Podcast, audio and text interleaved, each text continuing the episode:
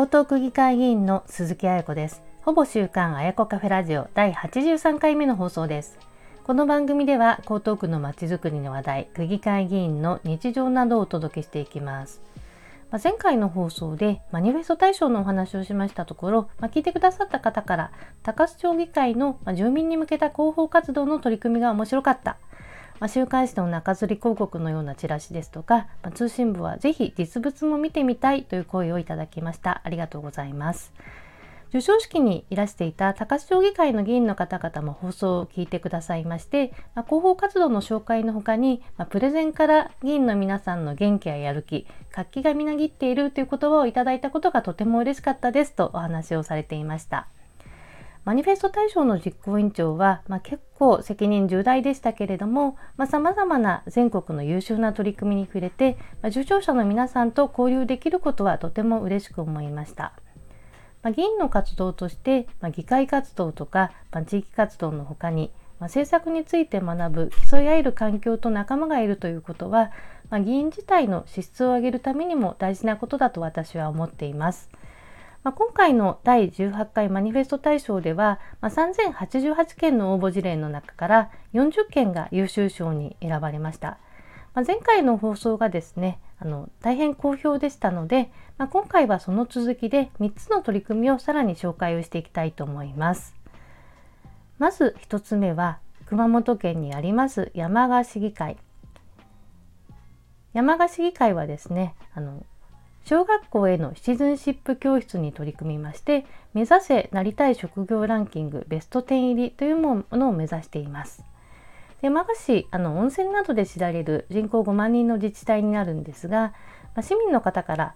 議会は何をしているかよくわからない、まあ、議員の仕事が見えないと言われたことに課題を感じていました。まあ、このために、ま住民の距離をとの距離を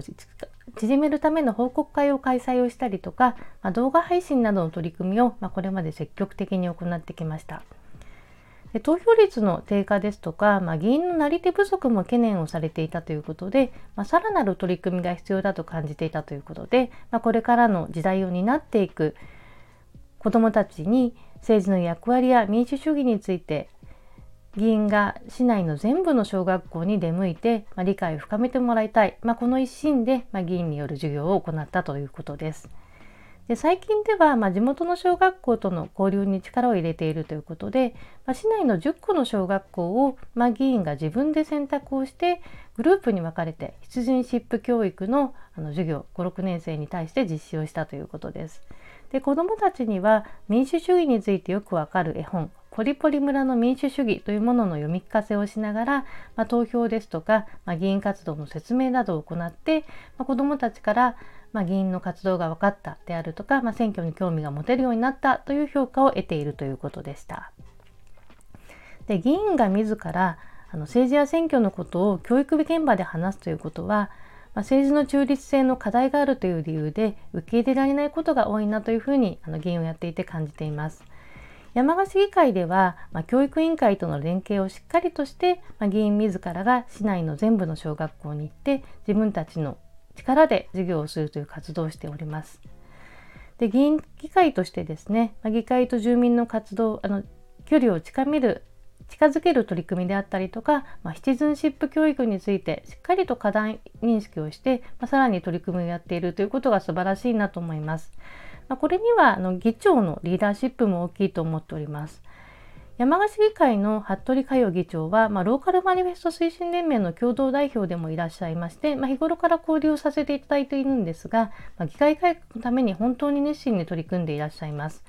まあ、江東区議会では、まあ、汚職や選挙違反の問題で、まあ、区民の政治に対する不信感が広がっていて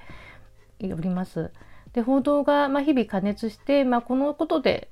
子どもたちに影響も心配されているところなんですけれども、まあ、議会と住民の距離を縮めるために山鹿市議会がこれまで行っていたような地道な取り組み、まあ、江東区議会としてもやっていかないといけないなと感じました。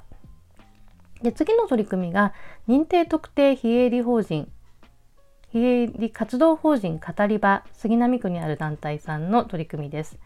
まあ、新たな出陣シップ教育への挑戦生徒が主体となり学校の校則ルールを見直すみんなのルールメイキングという取り組みです。まあ、ルールメイキングというのは、まあ、学校の校則やルールに対して、まあ、対話的な見直しを通じてみんなが主体的に関われる学校を作っていくという取り組みになります。まあ、例えば、まあ、2ブロック禁止とか、まあ、靴下の長さは膝からくるぶしまでの3分の1の長さというような感じで、まあ、学校には様々な校則があります。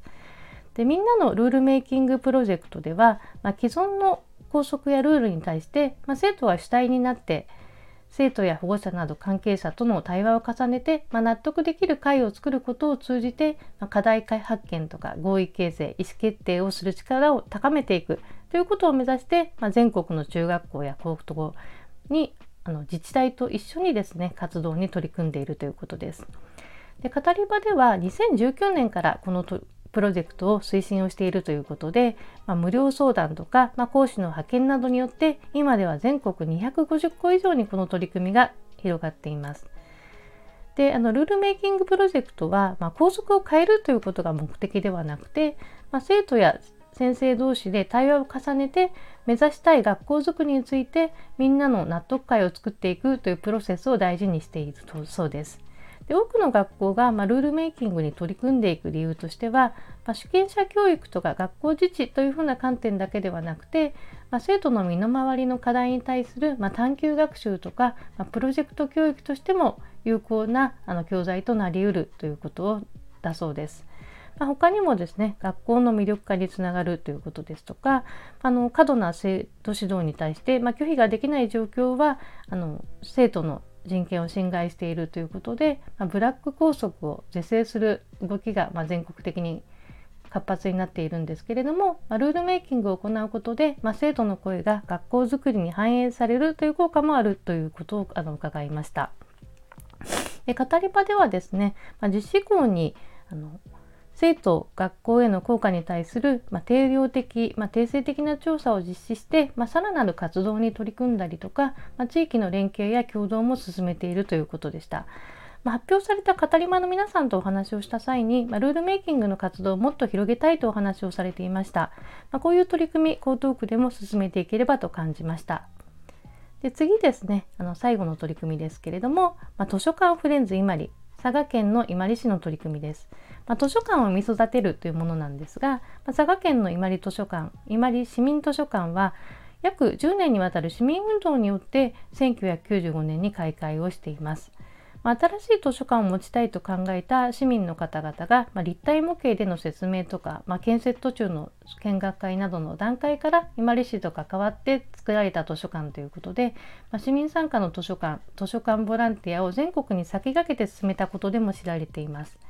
でこの市民参加の図書館づくりを裏方から支え支えているのが、まあ、図書館フレンズ伊万里の活動です。まあ、生まれて生まれる前から知っている図書館を育てなければ無責任になるという思いで、まあ、友の会である図書館イマリフレンズイマリという団体を立ち上げて28年になるそうです。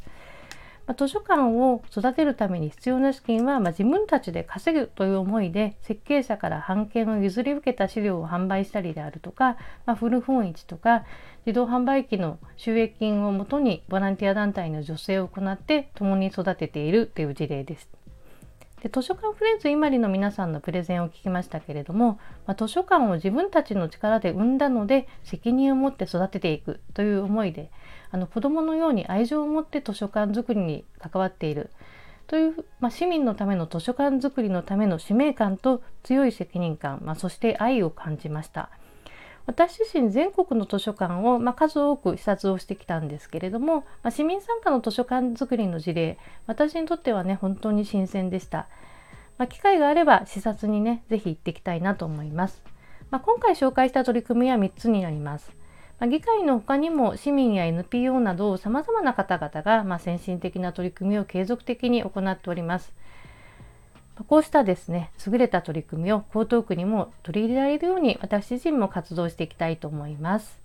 ほぼ週刊あやこカフェラジオ第83回目の配信いかがでしたでしょうか？気に入ったらぜひ番組登録や高評価などの応援をお願いします。江東区議会議員鈴木彩子でした。